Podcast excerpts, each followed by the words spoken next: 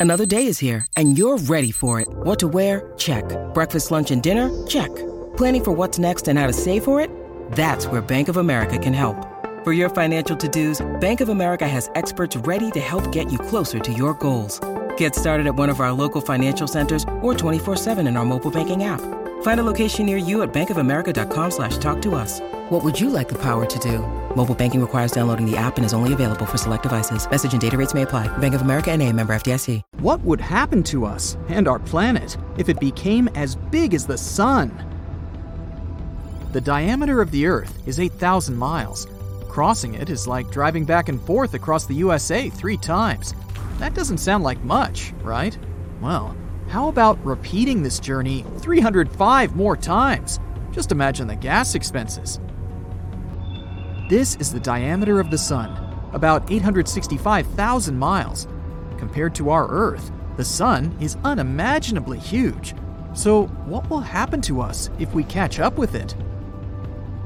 There are four possible scenarios, depending on what we mean when we say the size of the Sun. Scenario 1 The Earth becomes as large as the Sun, but its mass remains the same a colossal planet with the mass of a teeny tiny Earth. First, say bye bye to gravity. The more massive the planet, the stronger its gravity is, and vice versa. Such a lightweight planet simply wouldn't be able to attract anything to itself. Gravity creates all the heavy substances. Everything, from pebbles to entire continents, is held thanks to it. I believe you've already guessed what would happen without it.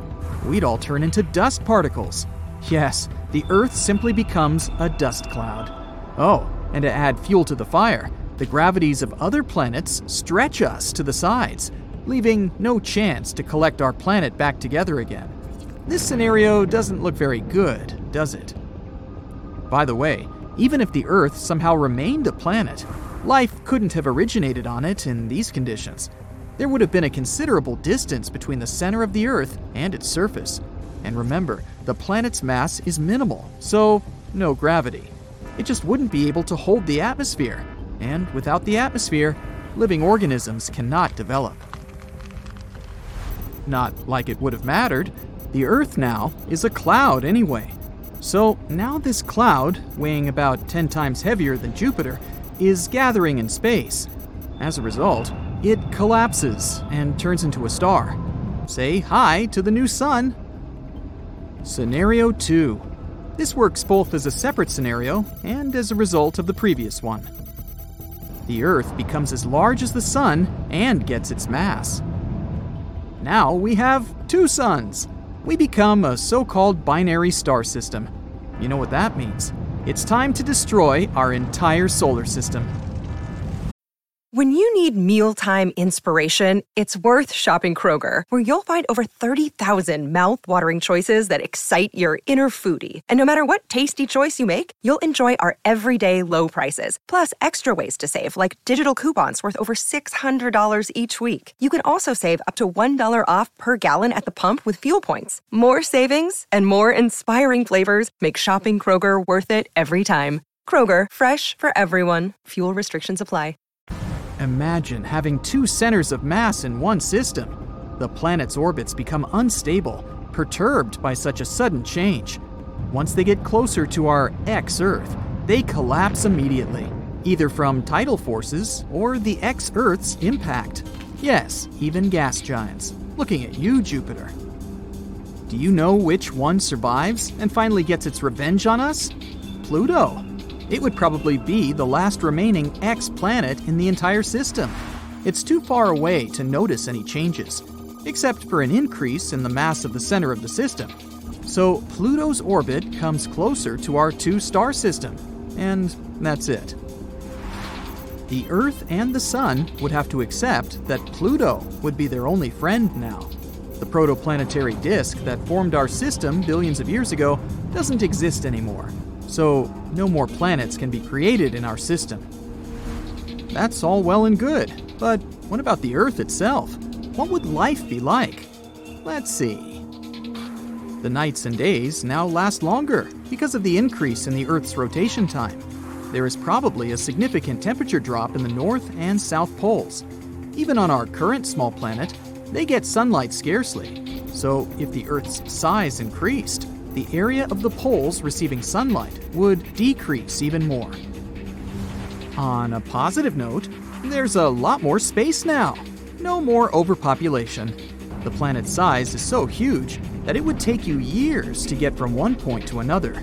Yeah, if you think about it, we'd probably be very lonely there. But hey, who knows?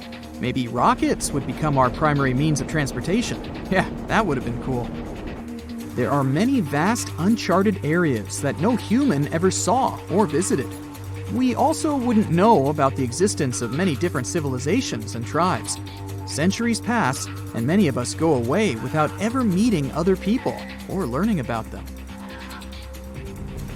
And that's if we can walk at all. Our bones cannot support our weight with such a considerable gravity, and our hearts have to work twice as hard to keep us alive. The birds can't fly anymore. Nothing can, precisely. All the existing trees fall down, and the new ones grow very close to the earth, like grass. Talking about the trees, how is our ecosystem doing? Well, not good. If we don't appreciate the environment on our small Earth right now, imagine what would happen if we had such a massive space at our disposal. I even assume that our tons of garbage would have overpowered even those endless supplies of trees and clean water that we would have in our new large home.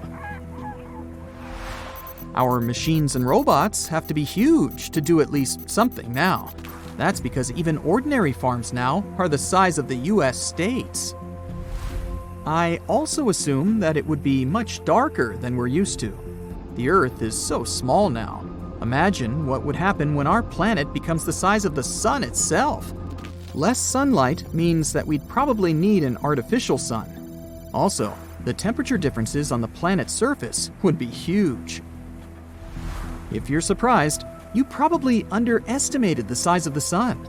It's almost 110 times larger than the Earth. Our new Earth's equator equals our current Earth's 35 equators. Oh, and remember Pluto? Well, it's our only moon now. The first one would have probably crashed into us a long time ago, making us share the fate of the dinosaurs. In that case, all the water would likely evaporate from our planet. Anyway, there are thousands of bad possibilities, but let's just move on and focus on something good. Scenario 3 Same thing, but the Earth retains its density. Now, this one is interesting. We're no longer a planet, we're a star now. In fact, we became even more massive than the Sun. Our planet now has a 3.9 solar mass because we need to balance our low density somehow.